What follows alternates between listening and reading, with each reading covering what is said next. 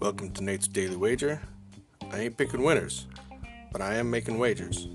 Time to put my money where my mouth is.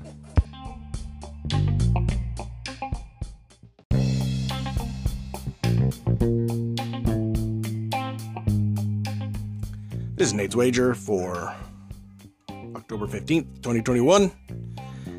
And, uh, man, like, there was zero reason strategically from any type of game perspective to go for that two point conversion other than to screw me on my wager. Man. Ugh. Like, kick the field goal, I get the push, or not the field goal, the extra point.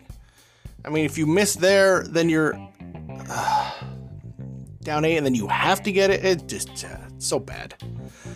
Anyways, all right. So pushing forward. Let's uh, let's get to some uh, kids playing the football. And uh, tonight we got uh, this is the one that sticks out to me. It's Oregon taking on Cal. Cal is having to travel up to Oregon, and uh, Oregon is coming off of that uh, defeat. Quite, uh, quite shameful defeat. So I think they're gonna go out there and try to to really uh, lay the wood to uh, Cal tonight.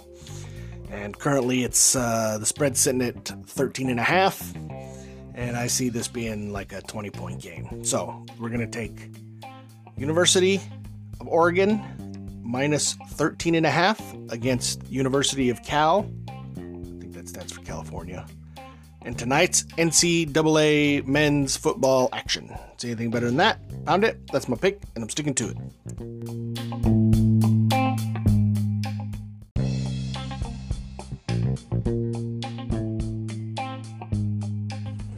Please remember to rate, review, subscribe in your favorite podcast application.